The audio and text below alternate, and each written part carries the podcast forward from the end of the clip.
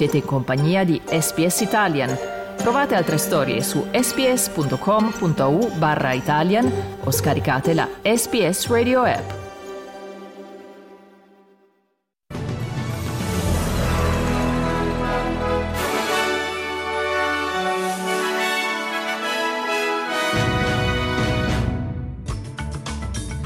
Medio Oriente, Cina e Russia chiedono a Tel Aviv di fermare gli attacchi su Rafah. Anche l'Italia approva una mozione per il cessate il fuoco. Stati Uniti, il Senato sblocca un pacchetto da 95 miliardi di dollari di aiuti da destinare a Israele, Ucraina e Taiwan.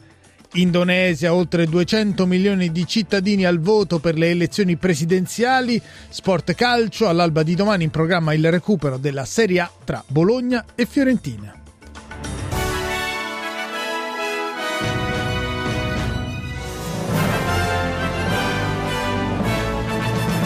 Di nuovo buongiorno da Dario Castaldo con l'aggiornamento delle notizie di SBS Italian di mercoledì 14 febbraio 2024 che apriamo dal Medio Oriente perché a livello internazionale da più parti si sollevano critiche per l'operazione militare israeliana a Rafah dove circa 1.400.000 persone fuggite dall'arresto della striscia vivono in alloggi di fortuna. La Cina ha chiesto ad Israele di mettere fine all'operazione militare nel sud del della striscia il più rapidamente possibile al fine di prevenire una catastrofe umanitaria ancora più grave. Lo ha scritto in una nota un portavoce del Ministero degli Esteri cinese, aggiungendo che la Cina segue da vicino gli sviluppi nella regione di Rafah, si oppone e condanna le azioni che danneggiano i civili e violano il diritto internazionale.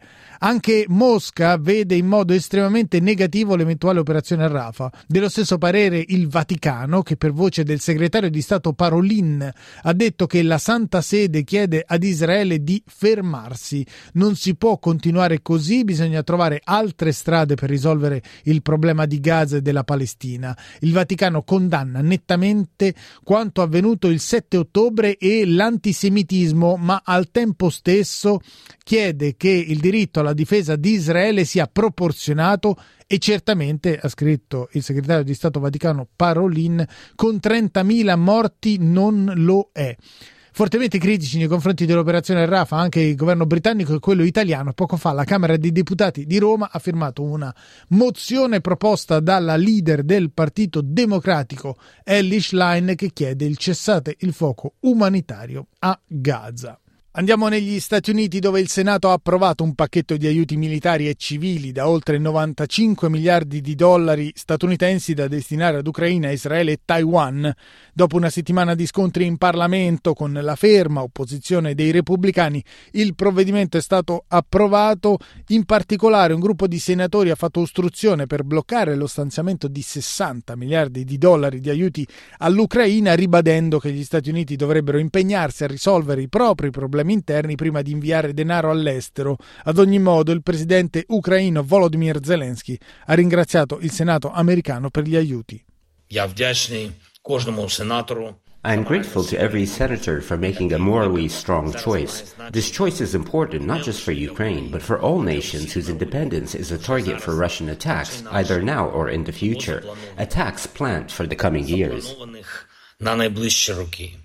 Ancora all'estero, oggi 205 milioni di cittadini indonesiani sono chiamati al voto per le elezioni presidenziali per eleggere il successore di Joko Widodo che dovrà lasciare l'incarico dopo due mandati alla guida del paese musulmano più popoloso del pianeta.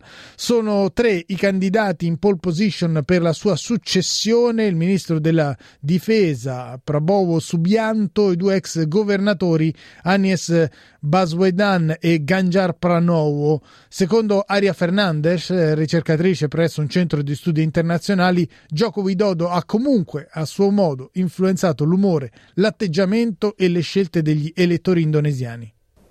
Itu?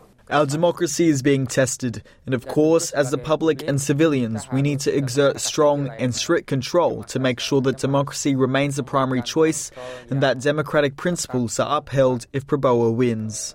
Se nessuno dei candidati otterrà il 50% dei voti al primo turno si andrà al ballottaggio a due previsto per il prossimo 26 giugno. Una notizia di sport Serie A all'alba di domani saranno le 5 orario della costa est allo stadio Dallara il Bologna ospita la Fiorentina nel recupero del match che è stato rinviato un mese fa per gli impegni della Viola in Supercoppa italiana mentre per quanto riguarda la Champions League si sono concluse da poco le prime due gare valide per l'andata degli ottavi di finale della massima competizione per club europea il Manchester City è andato a vincere 3-1 in Danimarca contro il Copenaghen, mentre il Real Madrid di Carlo Ancelotti ha battuto in trasferta in Germania il Lipsia per 1-0. Ha deciso il gol dell'ex milanista Brahim Diaz e con questo è tutto per il news flash di SBS Italian di mercoledì 14 febbraio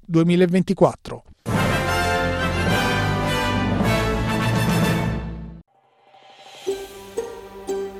Cliccate mi piace, condividete, commentate, seguite SPS Italian su Facebook.